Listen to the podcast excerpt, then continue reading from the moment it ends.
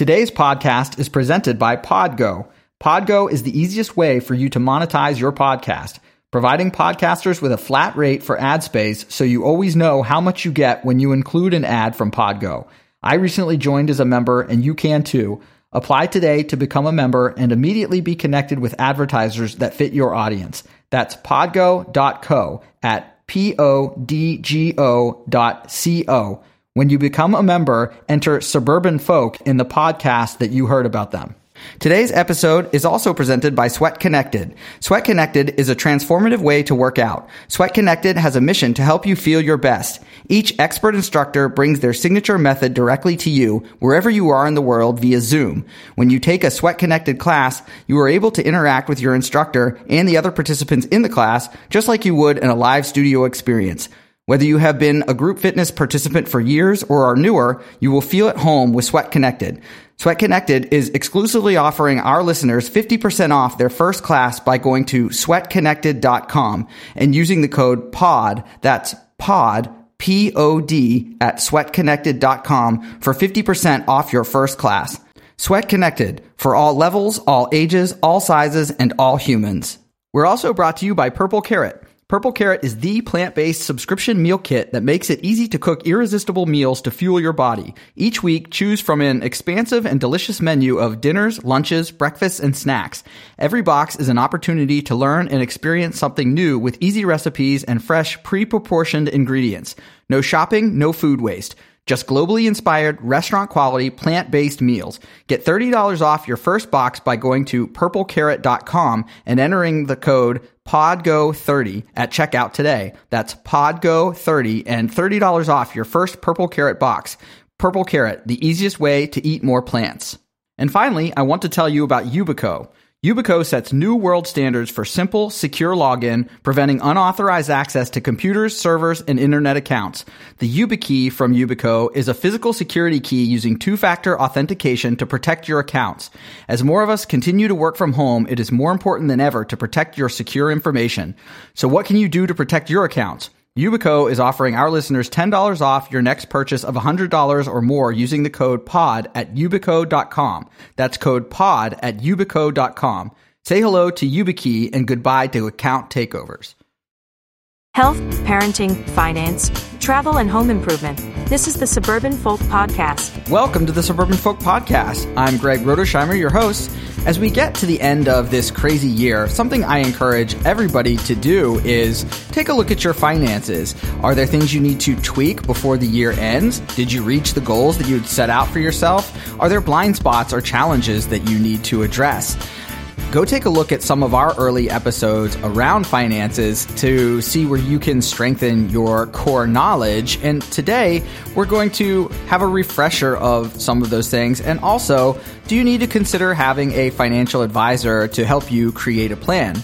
My guest is Dan Cuprill. He's the author of several books, most notably Advisor Architect, Building the Practice You've Always Wanted, and Renegade Advisor, Surviving in the Age of Amazon. A financial advisor himself, Dan's fee based firm, Money and Clarity, manages close to $200 million in assets for clients in 20 states. All the while, he resides some 300 miles away from his office. He is also the host of Profitable Advisor podcast. Thanks, Dan, for joining me today. Do you want to go ahead and kick us off by giving folks your background in being a financial advisor and then as well as strategies for growing the business and the other ventures that you've been in podcasting being an author et cetera et cetera. I feel like we've got a lot to go through. Like a lot of people i didn't necessarily set out to do this when i was 20 or you know 22 i came out of college with a journalism degree understanding the reality is that that's a tough way to make a living. And so i quickly pursued any business opportunity that would talk to me. Unfortunately, back then, if you didn't have a very specific major in business, it was difficult to um, to even get an interview because they were looking for people who had been through business school. Now, this would have been in the uh, mid '80s. Fortunately, I was able to get a job with an insurance company, which, quite frankly, was not the career path I wanted. My father had worked in insurance and had said nothing good about it during his, his whole career but I figured it was an opportunity. Just well, it was a job, and eventually I started working more and more into the the life and um, security side of that uh, industry uh, within that company. And I did that for 10 years. And I started to recognize a lot of financial advisors who, at this point, were my customers. We were trying to get other financial advisors to sell our products. I saw opportunities. I saw financial advisors who were successful that, quite frankly, I didn't think were really running great businesses. And if, if working in corporate America for 10 years did anything for me, it, it showed me a lot of those principles that usually work well. So I started to think, well, if they're successful, I can imagine I could be successful too.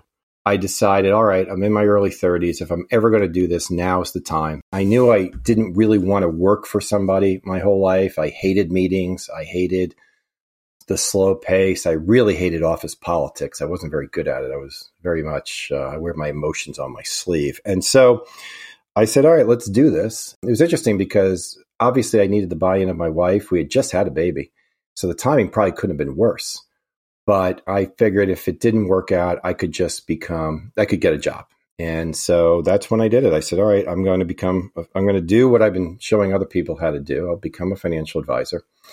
And um, I will attempt to do it differently than the way a lot of other um, advisors have. And I think that attitude that I was going to do it differently was a reason for the success that I had early on. Gosh, you hit a lot of items that sound very similar to my journey. I was a communications major.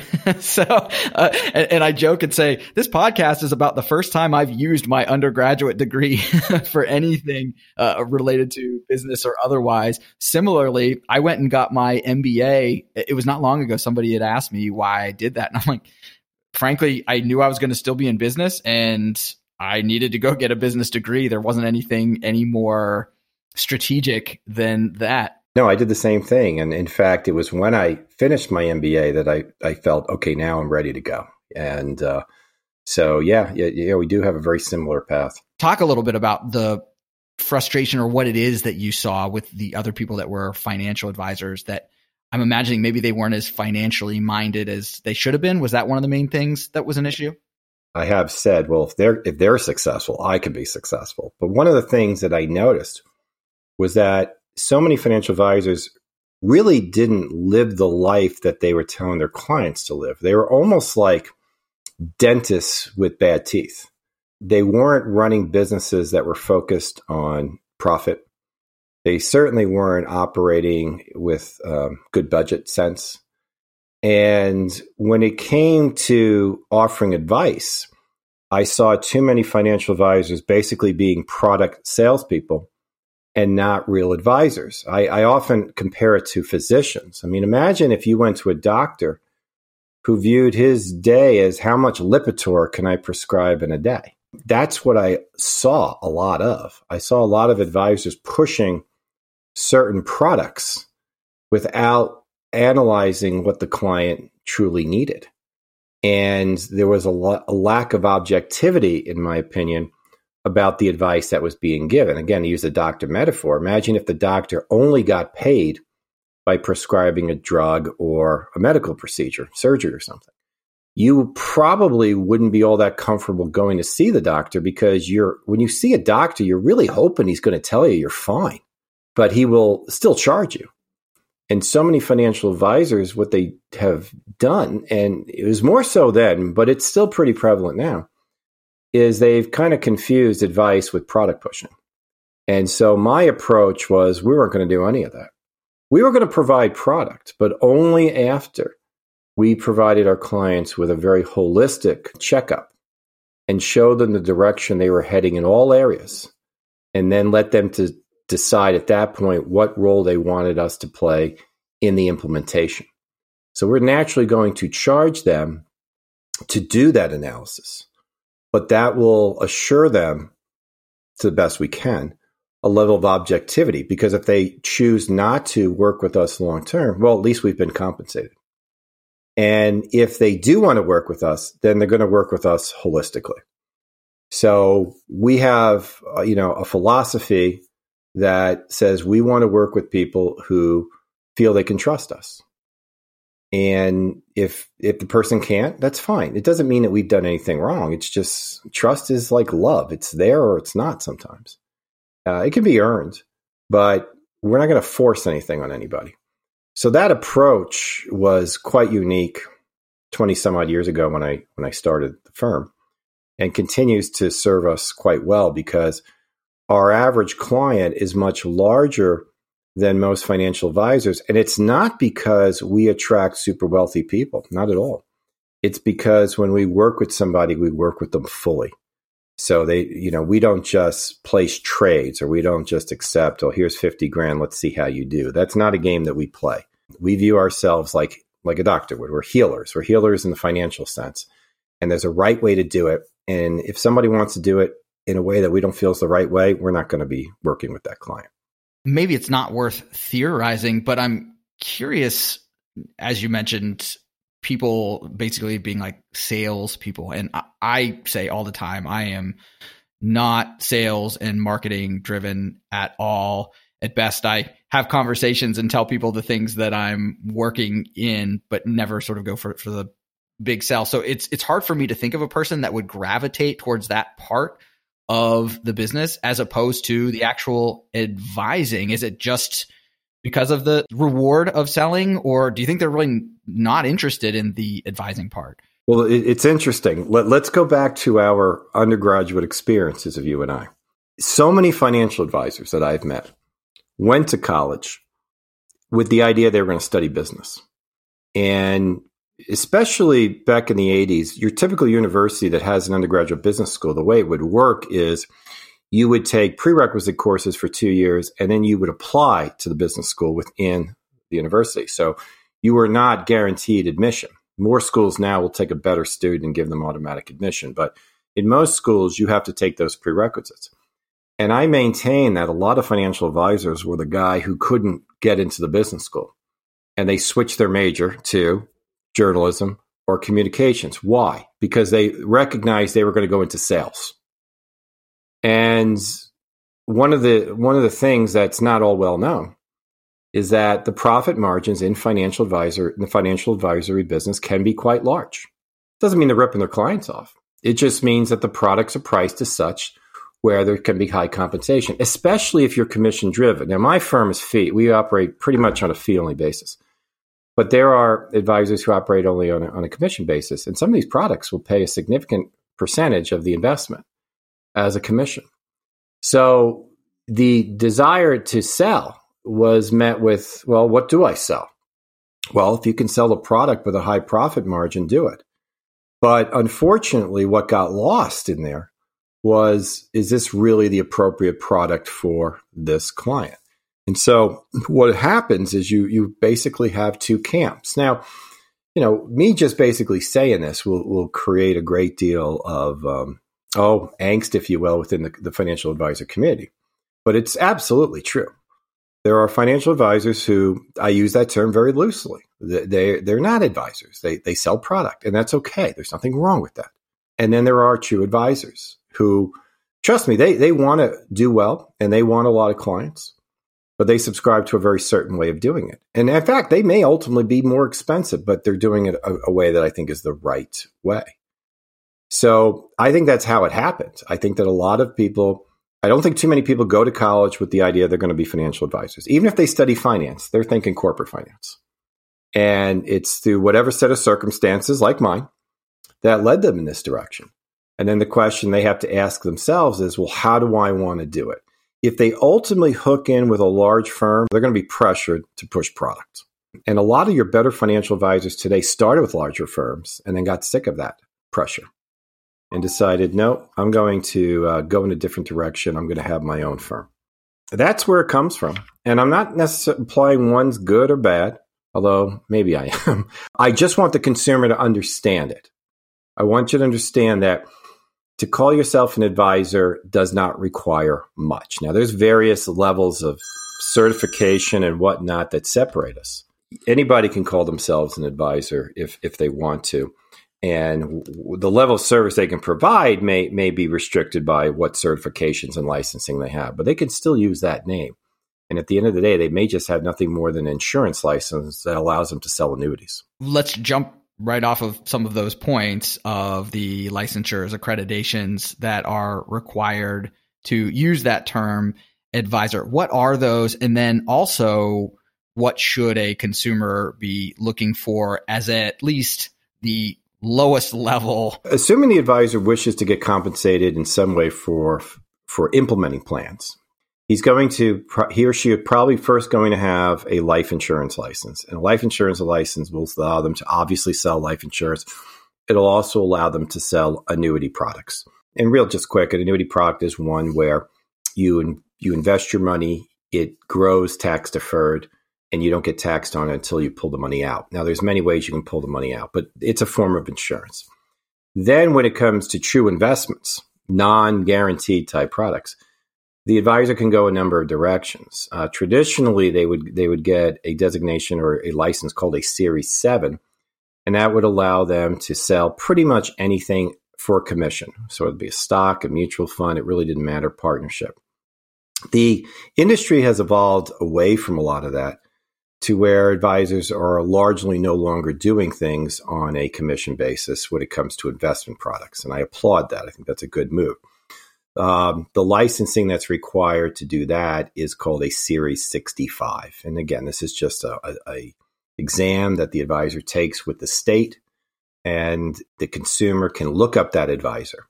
And I'll get to what they should look for here in a second. Now, in terms of broad based education, there really is none. Those two licenses, the Series 65 and the life insurance, are the only things sanctioned by the state or the federal government as a way to call yourself an advisor. Now, there are organizations that are dedicated to financial advisor education. Now, I'm going to be a little biased here, but in my opinion, the most comprehensive one, the best one, is the College of Financial Planners, which is part of the American College.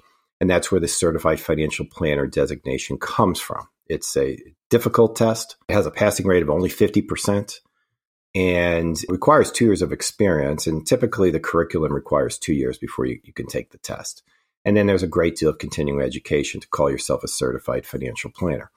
Now, having said that, there are a lot of other designations that are out there that typically require much less study to get. And that's what happened is people were having difficulty getting uh, their, their CFP. So other certification organizations popped up. Now, just because someone has a CFP doesn't make them a great financial advisor. And just like just because someone doesn't have one doesn't mean they're not. You know, it, it's just one thing. Probably the best thing anyone should do is just go to their state Securities and Exchange Commission and look up that advisor's name and see if any complaints have ever been filed against them. That's useful. Now, having said that, I will tell you that successful advisors with large client bases are going to have an occasional complaint. It's not going to make them bad. Uh, we had a situation, it wasn't a complaint, but we had a situation once where we filed in a state and the state concluded we should have filed with them sooner. We had a couple of clients there and they counted one of our clients twice. They felt that because the client had both an individual account and a business account, we should have filed sooner because we went over the minimum. Long story short, we ended up having to pay a significant fine to that state and we had to reveal it. So if someone takes the time, they'll say, oh, you got fined $40,000 by the state of Missouri. It was stupid, in my opinion. But my point is, is that just because you see something doesn't necessarily mean that person's bad. It just means you want to maybe have that discussion. So if someone were to ask me, you know, why did you file? I well, because the accounting firm had both individuals and corporation account. We considered them to be one client, and the state considered being two. That put us over five. Therefore, they felt we should have filed five years ago. We filed when we did. So stuff like that will come up from time to time. Ultimately, though, what you want to do is have a clear understanding about what you want that advisor to do for you. And then you need to ask that advisor what they do and see where there's a match. In the end, it comes down to a little bit of a gut feel. Now, what you cannot do is you cannot ask that advisor for names of other clients. It's not legal for the for the advisor to give any type of testimonials from his clients it's considered to be highly misleading. And it is, if you think about it. If you were to ask me to talk to some of my clients, am I going to give you the ones that I think might complain about me, or am I going to give you the ones that I know love me? Well, obviously, I'm going to go with the latter and not the former. So And you also have you have privacy issues. So you know you're not even allowed to acknowledge that someone's a client of yours. So you have these privacy issues that you have to deal with. So you take as much time as you feel is necessary. I think a great way to find an advisor is to attend a course that the advisor teaches. A lot of advisors teach courses on retirement planning. We do. That's how we ultimately get our clients. We usually teach them over two or three weeks. We charge for them. So it's not like we're trying, it's not a sales pitch. I would strongly recommend you not attend workshops where it's free and you get a steak dinner. Um, those are dog and pony shows, generally product driven. But if if you have an opportunity, you see something in the mail, your local junior college offers you to come to a, a workshop that's being taught, and maybe you have to pay $49 to come, highly recommend that. You're going to get a lot of good information. You'll get a feel for the competency level of that advisor. Because I assure you, anyone who's teaching that course is a financial advisor. And they're hoping that you ultimately will want to schedule a consultation with them afterwards. Let me go back to one other clarification uh, where you mentioned the life insurance policies and the annuities and that being commission based. So in my mind, I want to make sure I have it right. Yeah, when they sell that product, there is a commission on the sale of it, as opposed to you mentioned that you are fee based. The other way that compensation can work, as I understand it, is instead of being fee based, uh, the advisor basically has a fee that's based on the total portfolio. I'm thinking somewhere around like the 1%, but that's not considered commission based. It's not. So just to back up like you did, um, a life insurance policy, most of that first year premium, whatever it is, will be paid to the, the, the advisor who sells it. It doesn't matter what kind of product it is. At least half, in some cases, 90% of that first year premium will be paid. Now, some policies pay nothing beyond year year one, which means if you have an advisor who's constantly trying to switch you to different products, you want to be leery about that. He may have a financial incentive that won't work will not work to your advantage. Annuity products typically will pay a one-time commission that could be as high as 7 8% of the amount that's being deposited.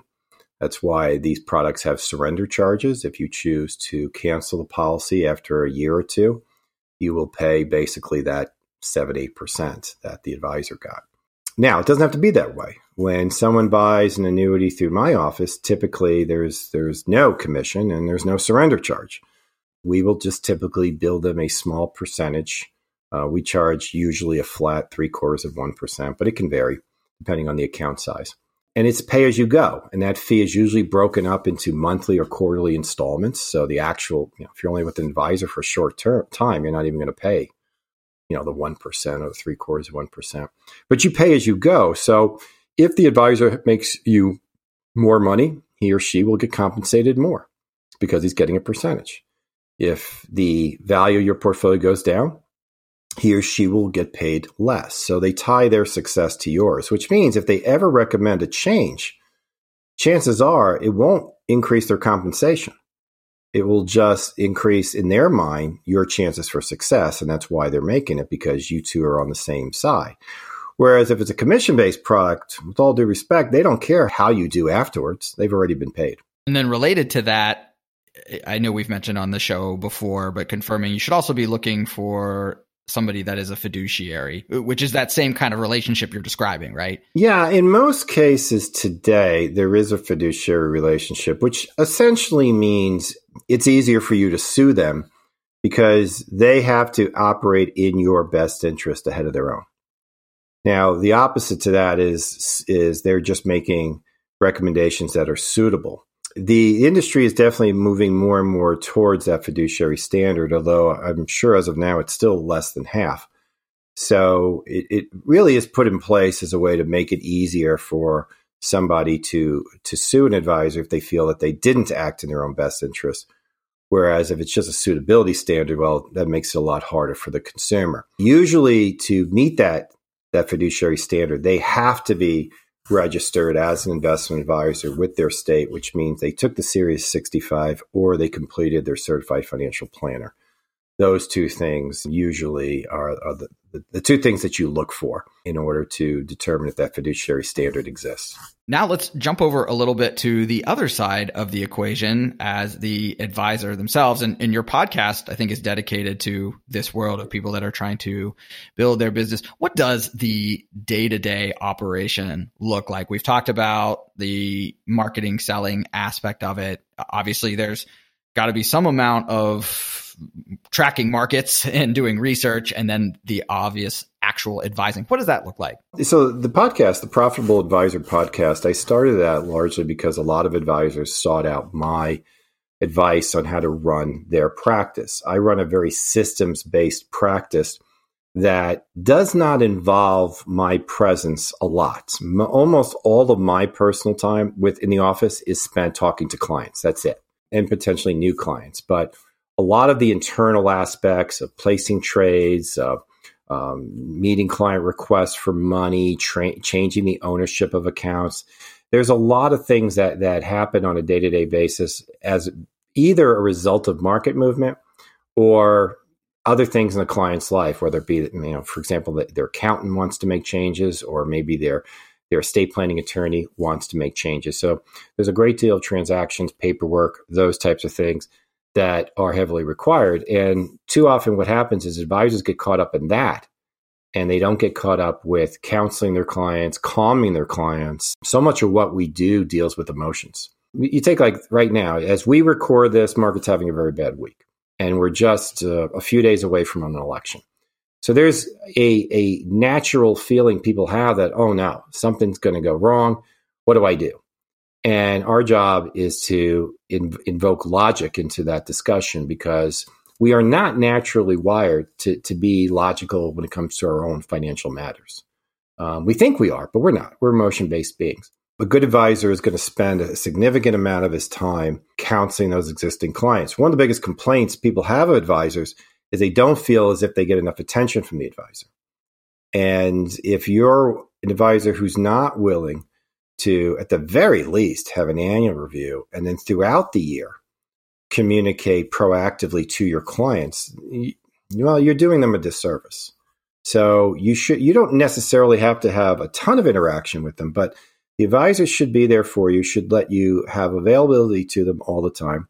And when there are issues that occur, the advisor should be proactive enough to communicate to you. And because I run my business very systems oriented, all my time is spent being proactive and available to clients and communicating to clients. And it's not always one on one. Very often it's, you know, workshops that I do, videos that I create, whatever the case might be. And I allow the day to day, you know, the processing of paperwork and all that other stuff to be done by my staff so that I can be available to coach them through difficult times, which every year has a difficult moment.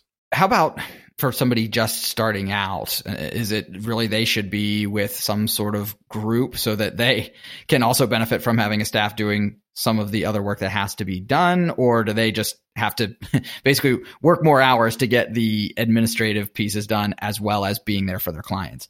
Well, you know, obviously, when you're just getting started, you don't have a lot of administrative work because you don't have a lot of clients. So I, I don't think that, you know, necessarily joining a group is essential. I didn't the key thing comes down to is what is your knowledge base? So if you have worked for a company that's in that world, uh, a product provider to financial advisors, you probably know more than any of the financial advisors that you're already with. Uh, if you don't, learn it. I mean, I got all of my professional designations while I was still working for a company. I didn't get it while I was on my own. I figured I had more free time to, to learn what I needed to learn while I was still on somebody else's dime. Now, if you are, you know, new to this and you are, um, you know, you know nothing about being a financial advisor, but you would like to become one, I would make the same recommendation I'd make anybody who's looking to start a business, which is take at least a year to study it, talk to people who do it, and get a clear understanding about the pros and cons. If you join a large firm, they're going to take a significant part of your revenue. And rarely have I found the amount that they take to be justified. Oh, there's certainly a percentage that's worth it when you consider they may be doing things like paying for your office staff and healthcare. But the amount at which some of these companies take money from the advisor is far greater than what is, in my opinion, fair. And it gets back to this security thing that we often crave. And then I, I will point out that there's a price for that security. So if you want to start in that direction, fine. But I would challenge any advisor at some point to look to break away and become independent. Uh, you're going to find yourself not only making more money it, it, just because you're keeping more of your money, but you're also going to find yourself having the freedom to work with who you want and and not have to deal with a lot of the, the headaches that large companies um, offer. So it's going to depend on your situation. If you know absolutely nothing about financial services, I would, assuming you have a job right now, I would take the time to learn it on your own. Maybe joining a firm at the start might not be bad, but if it's product driven, if it's trying to get you to sell as much life insurance as you possibly can to people who don't even need it, if they're just trying to get you to call your friends and family and become a major nuisance around the holidays, I would give that a lot of second thought. And I emphasize this because that is a very common career path that a lot of people encourage to go into. That that strategy of working for a large company, you know, push certain product, call all your friends and family. The burnout rate in that is huge. And the companies know that. So take some time, think it through, treat it like you would any other business. What do you find to be the most common mistake for advisors? Let's say ones that are just starting out, like we're talking about, or even maybe one, two, three, five years down the road. Well, one of them is is a failure to to target. They put themselves in a position where they work with just about anybody. And I understand the temptation. You have this scarcity mentality as to where your next client's going to come from. Now, instead, take the time to become an expert in a particular sector. So, for example, there's a there's an advisor I know out of Utah who very early in his career positioned himself as being the go-to advisor for dentists. And that's all he works with today, dentists. He's got people from all over the country reaching out to him because he understands their business. I know another one who only works with optometrists. Now, you don't have to get that narrow, I would, for example, if you lived in a particular market, take Cincinnati, for example, where, where my office is. For a young advisor, I would say, look, there's three major employer groups in Cincinnati. You got General Electric, you got Kroger, and you got Procter and Gamble. Learn everything you can about the benefits program that they have for their employees and become known as an expert for their employees. Become known as the advisor for Kroger or the advisor for Procter and Gamble. You can be an, you can be an expert in all three you will find your marketing to be a lot easier if you're willing to do that. Now, some advisors are scared to do that because they think if if they do, they'll exclude other people. Trust me, other people who know you have an expertise in those three companies will still want to work with you because those are sophisticated companies that hire very successful people. Try to become a big fish in a small but narrow pond. And if you do that, you're going to find your success rate is going to be a lot faster. What about uh, external things that that could make an advising career tougher. I'm thinking the prevalence of index investing, like the the Vanguard uh, model, and then robo advisors have been around a decent amount of time now, but I think are still kind of gaining traction. How does that fit into the overall picture? I actually don't think it has an impact at all because the people who want to hire you, they should not be hiring you for product. Now, you can provide them product, but that should not be their primary motivation. So if somebody just wants product, I'd be the I'll be the first one to tell them go go get it online. You should be hiring an advisor because you're looking for simplification in your life. You're looking for clarity. You're looking for someone who'll do it for you. You're looking for someone to alleviate anxiety that you have. Now, if you don't have any of that, you don't need an advisor. If on a scale of one to 10, where 10 you go to bed when it comes to matters of finances, you sleep like Bill Gates. And uh, in a one, you know, you don't sleep at all. If you're a 10, you don't need a financial advisor. You're already where you need to be. If you're a one, you probably don't have enough money. If you're a five to six, if if you feel working with someone will get you there, great. Look, it's just like a personal trainer. I work out with a personal trainer three days a week. You know why? Because without her, I wouldn't do it. I just would not. I would come up with another reason why I wouldn't do it. And I certainly wouldn't do it as hard. There isn't a single exercise she has me do that I can't do on my own. I don't need her, technically, but I need her because I wouldn't do it. So I would argue that there's probably half the people in this audience do not need a financial advisor. And it's not because they don't have any money. It's because they either have enough peace of mind or they enjoy doing it themselves. And thank goodness there are there are avenues for them. There at one time there weren't.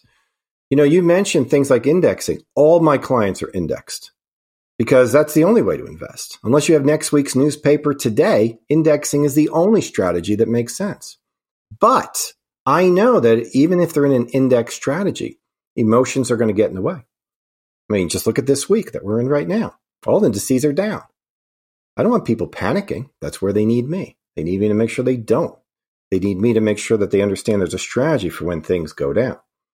So, logically speaking, nobody needs an advisor. This isn't like medicine where you can't get certain drugs without a prescription. No, you can get it all without your own. The question here is will you actually do it? And if you do it, will you do it in a way that gives you peace of mind? If not, you should probably explore an advisor. But if you're the type of person who wants to be completely in control, if you're the type of person who thinks the news is predictable, then you definitely should do it on your own. I'd love to meet the person that thinks that the news is predictable after this year. but you know but, what, though? By their actions, they do it all the time. I mean, when, when markets go down, what do they do? They get out of stocks. Why would you do that? well, because it's going to go down more. You know that? No. In fact, logically, you know the opposite is probably true. So that therein lies the problem. And the other thing too is if you listen to certain gurus on TV, they're predicting the future all the time. That's what they do. And no one ever holds them accountable when they're wrong. Jim Cramer's wrong almost every time. No one ever holds them accountable. Well, some people do. Unless you have next week's newspaper today, you should be indexing. Now, a key question is how many indices should you be in? And then how do you rebalance into it? So there are some technical aspects to it, but still, the end of the day, the reason you hire an advisor is the same reason I hire the trainer. Because I know working with her, I'm going to do what needs to get done. And you know what? When it looks like it's not working, she's going to be there to explain to me why it really is. It seems to me that somebody that is at that five to six that you're talking about, a, a robo advisor might be something to research. So, like you mentioned, the uh, rebalancing and, and things like that. As I understand most of those offerings, that's a lot of what they do is do your analysis of what your risk tolerance is, some of those other things, and then it'll do the initial investing. It will rebalance based on whatever the algorithm is saying, et cetera, et cetera. And, and you're absolutely right. Look, if you're just looking for product, go robo, robo advisor route. But here's the other issue too. There's other factors you need to weigh in. I mean, the biggest problem to investors is not market volatility; it's tax. So you need to ha- eh, have a strategy where you ultimately can have a tax-free retirement. You have to also weigh in the unknown. So, what is effective use of insurance? When should you have it? What type should you have? That changes over time. Estate planning. So, there's a lot of other factors as well. The problem that I have with a lot of robo advisors is if they're not just true index and rebalance, there's still a lot of them that are based somewhat on a level of speculation. And trust me, humans don't know the future and neither do computers. But it's like I said before, if if you know the drug you want to take, you don't need an advisor to write the prescription. So, you know, you may find it funny because I, you know, I'm actually encouraging people, you know, here I am a financial advisor actually encouraging some people not to hire one because there are a lot of people that hire advisors for the wrong reasons and they ultimately get disappointed. And I actually blame the advisor for taking them on in the first place. So if someone comes into my office and says, I need you to get me an 8% return this year, I'm not hiring, I'm not bringing them on. But there are advisors who would, a lot of them. They'll give it a shot and um, we won't because we know that's beyond our control. I have to ask since you mentioned the 8% return, and I'm sure the answer is it depends on a person's situation and so on. But if you had to give an average, this is what somebody should be shooting for year over year for a long term investor, do, do you give that uh, benchmark? What we do is we just show them historical returns, and uh, they, you know, people need to understand that the volatility of any portfolio is measurable. So you can measure it through standard deviation. And so what they need to understand is no portfolio has a standard deviation of zero. There's going to be volatility, and you need to you need to agree not to evaluate returns until a reasonable time period has passed. Some people like to say 10 years. I actually like to say the rest of your life but if you're looking for set periods of performance, what you're asking your advisor to do is to know the news in advance. and he can't. All he can do is base it on the reality that over time, good news tends to outperform bad. But if you're asking that advisor to give you a set return over a certain period, you're actually asking for something he can't do. Historically, equities perform around 10%. Depends on which equity class you're looking at. Some higher, some lower, but they don't do it every every single year. In fact, some cases they only have one good year out of 10. But that one good year is enough to give a reasonable average. I often say, look, focus more on the amount of money that you feel you need to have the goal you want to reach. So let's say it's retirement income.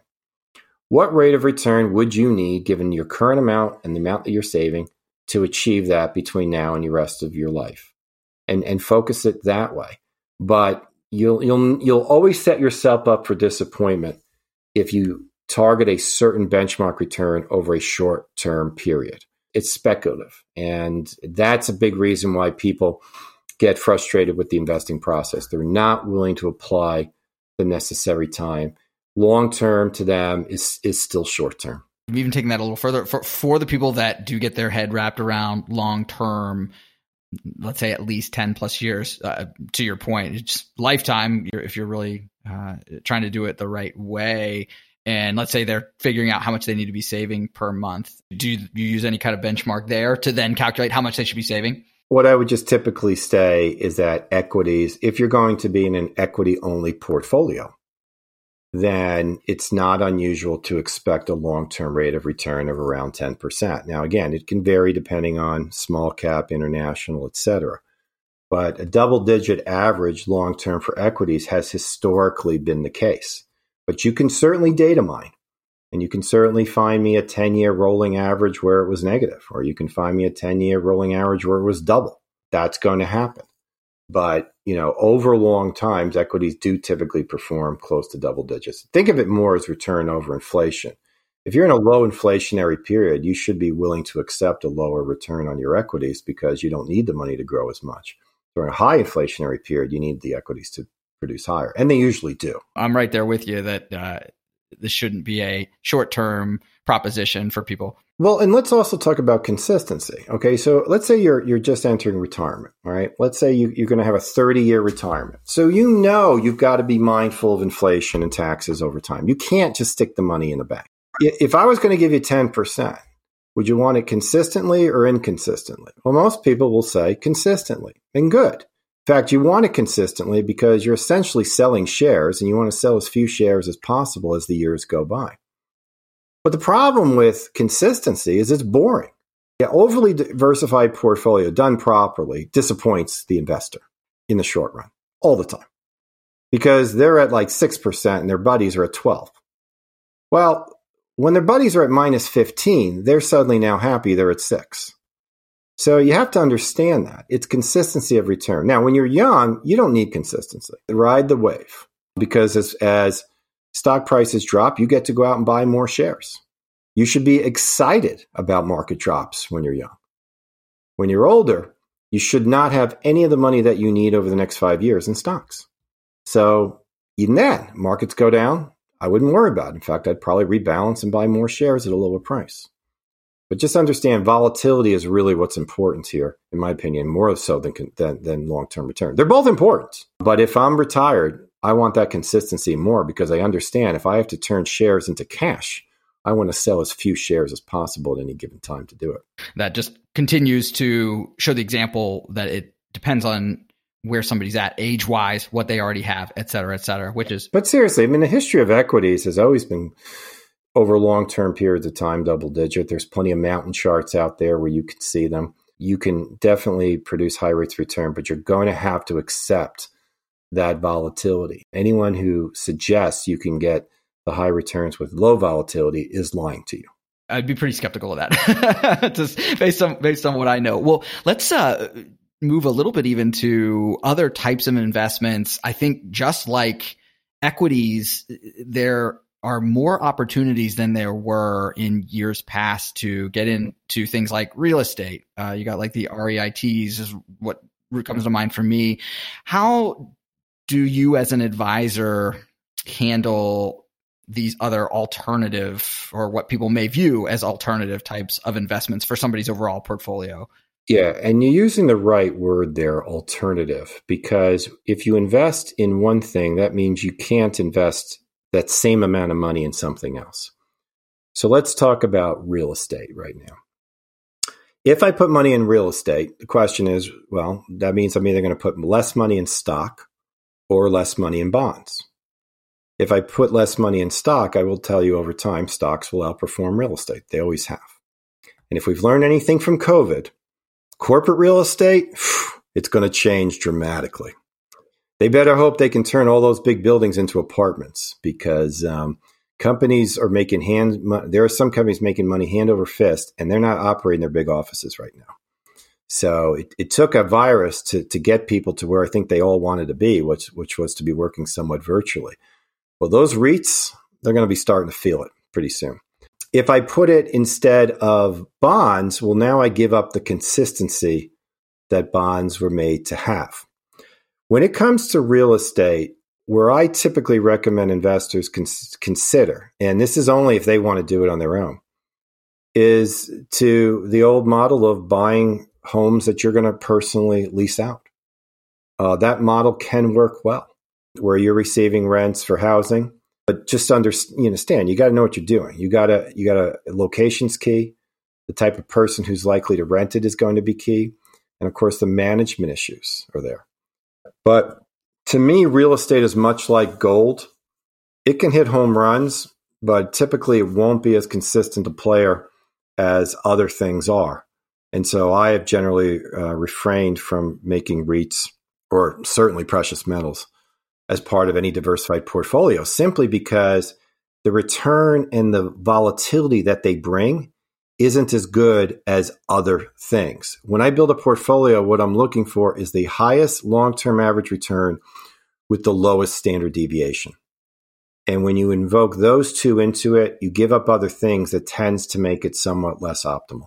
And I'm not saying that they won't have their moments of glory. Okay. It's kind of like looking at baseball, for example. Okay. You know, it doesn't matter what year it is. Okay. If we go any year in the future and you ask me, to to to pick the team that's going to win the World Series, I'm going to say the Yankees. It doesn't mean they're going to win it.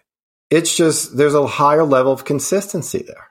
If the Yankees go 10 years without winning World Series, that's weird. I mean, I'm a Mets fan. We've only had two World Series in my life.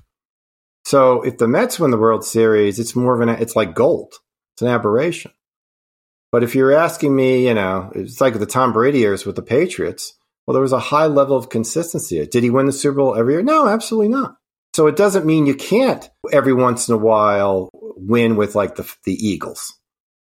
But you're probably not going to win very often. And that's the problem when we look at these alternatives. If you're telling me I got to bet on the, the, the Devil Rays every year as opposed to the Yankees, now I'll take the Yankees. And I'm not even a Yankee fan. And then again, the other that I think is consistent, even for somebody that is looking into an alternative like real estate, is know what you're buying. What's the motivation behind the alternative? That that is what needs to be examined. Because you see, too often the, the advisor is so quick to make a sale. Sure, you want that, fine, done. And I'm like, well, let, let's just think about this. Again, it's like switching medications. What is it that you want differently that your current medication isn't giving you? What is it? Because if it's, say, if we're talking corporate real estate, if we're talking return versus standard deviation, I would argue, and there's probably going to be a bunch of egghead advisors are going to send me charts now for saying this.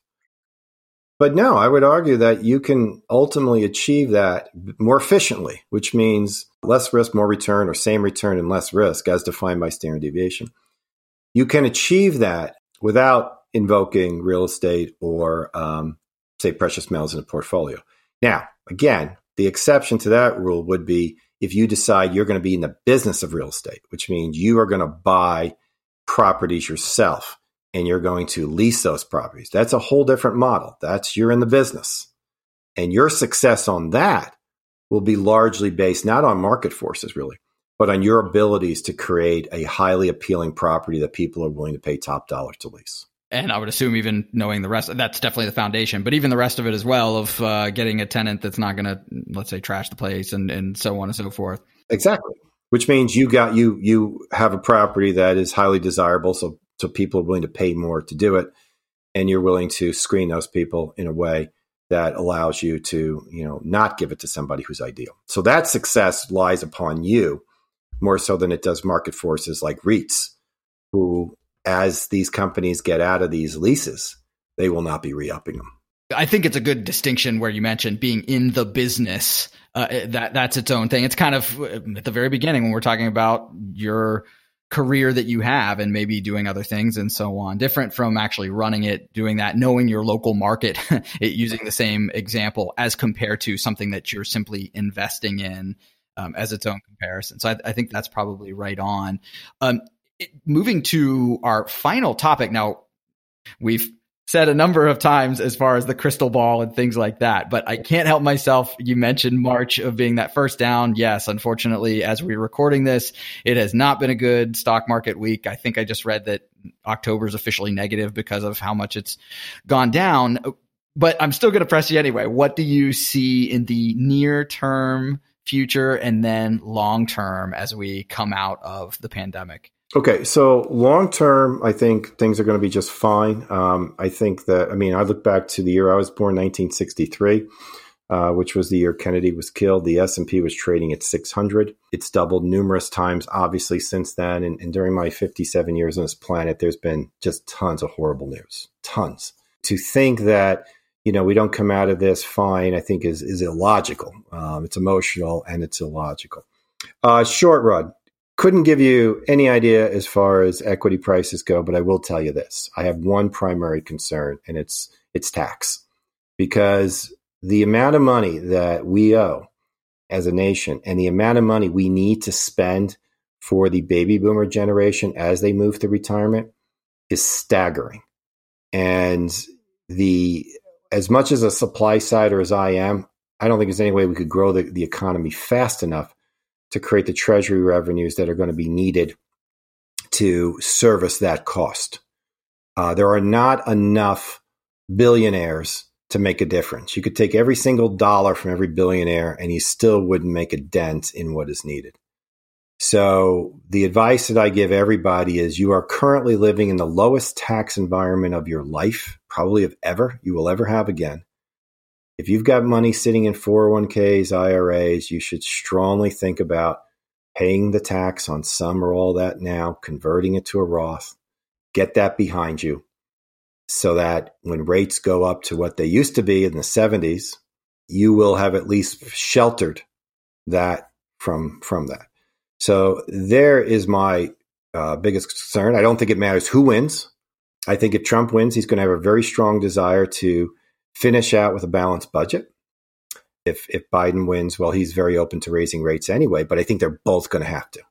And again, you're talking to somebody who loves low tax rates, but I just don't see the ability to service those entitlement costs without cutting those costs and or unless you raise the rates and they won't cut the costs because that would be the most politically imprudent thing they could ever do so they will have to get the money from somewhere and therein will lie my concern. Biden's already talked about changing the deductibility of the 401k. I think you'll see more attacks on Social Security benefits, which is another way to cut it without actually cutting it, but it has the same net result. Uh, so I think you'll see more of that coming forward. I think you'll see the amount that retirees are required to pull out of their IRAs going up. And I do think you're going to see higher marginal brackets. But I don't base that based on what I think the news is going to do.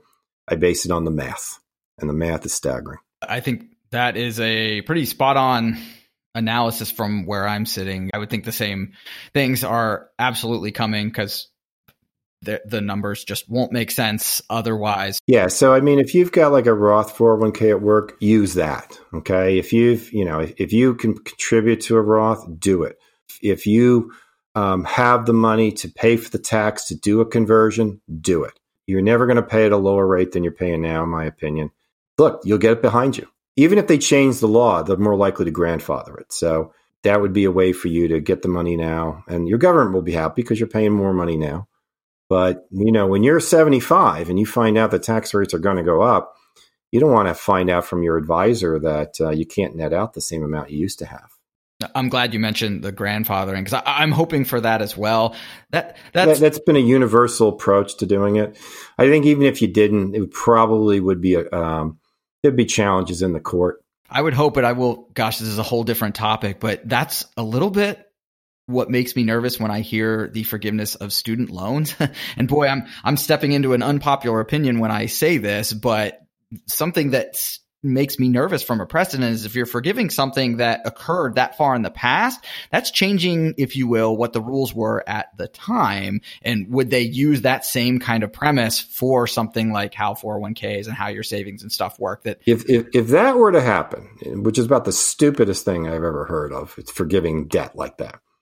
If that would happen, in my opinion, the party that promotes it won't be in power again for 20 years because it will have such a negative impact on so many other facets. That's one of those classic uh, games that politicians will talk about, but they'll never actually come out and do it. What they might do, and they, this this ability exists now, is after so many years, it can be forgiven. But you know, to to take somebody who chose to study art history at an expensive school when they could have gone to a less expensive and gotten a real job, and to give them forgiveness when some guy who was working a factory line diligently saving all of his money so he could send his daughter to a good school and send her to the state school and he gets nothing, go ahead and try it the, the, political environment in this country, well, it won't, we won't be divisive anymore. It'll be 73. yeah. Yeah. Needless to say, I have very uh, similar perspective on that one. And of course, we could do a whole show on that analysis, but I'll uh, conclude us here. And Dan, again, I appreciate you being on the show. Before I let you go, do you want to go ahead and give folks your contact information where they can grab you on social media and maybe any promotions or events that you want to let people know about? No, absolutely. So first of all, I would say, particularly when it comes to anything of personal finance, tax-free retirement, stuff like that, uh, moneyandclarity.com is our website. If you go there, you can order a copy of our tax-free retirement toolkit. I'll give you a couple of copies of uh, my books, a lot of other great information in there on strategies that you can employ. If you're a financial advisor, probably the best place to hook up with me is the podcast, the Profitable Advisor podcast. Uh, it's on all the major platforms, and I'll give you a lot more insight. Then I'll also steer you into other things that we have that, that you can learn more. But uh, moneyandclarity.com if you're an investor, the Profitable Advisor podcast if you are a financial advisor. Very cool. And of course, I'll put all of your information into the show notes so it's easy for folks to find you. Again, I appreciate you taking the time today, and we'll be in touch. Thanks, Greg. Take care. If you enjoyed this episode, please consider giving us a five star review on Apple Podcasts. You can also subscribe on Apple, Spotify, or all other major podcasting applications to be notified of our latest episode. You can also join our conversation at suburbanfolk.com or any social media site, including Facebook, Twitter, and Instagram at the handle Suburban Folk. Thanks for listening.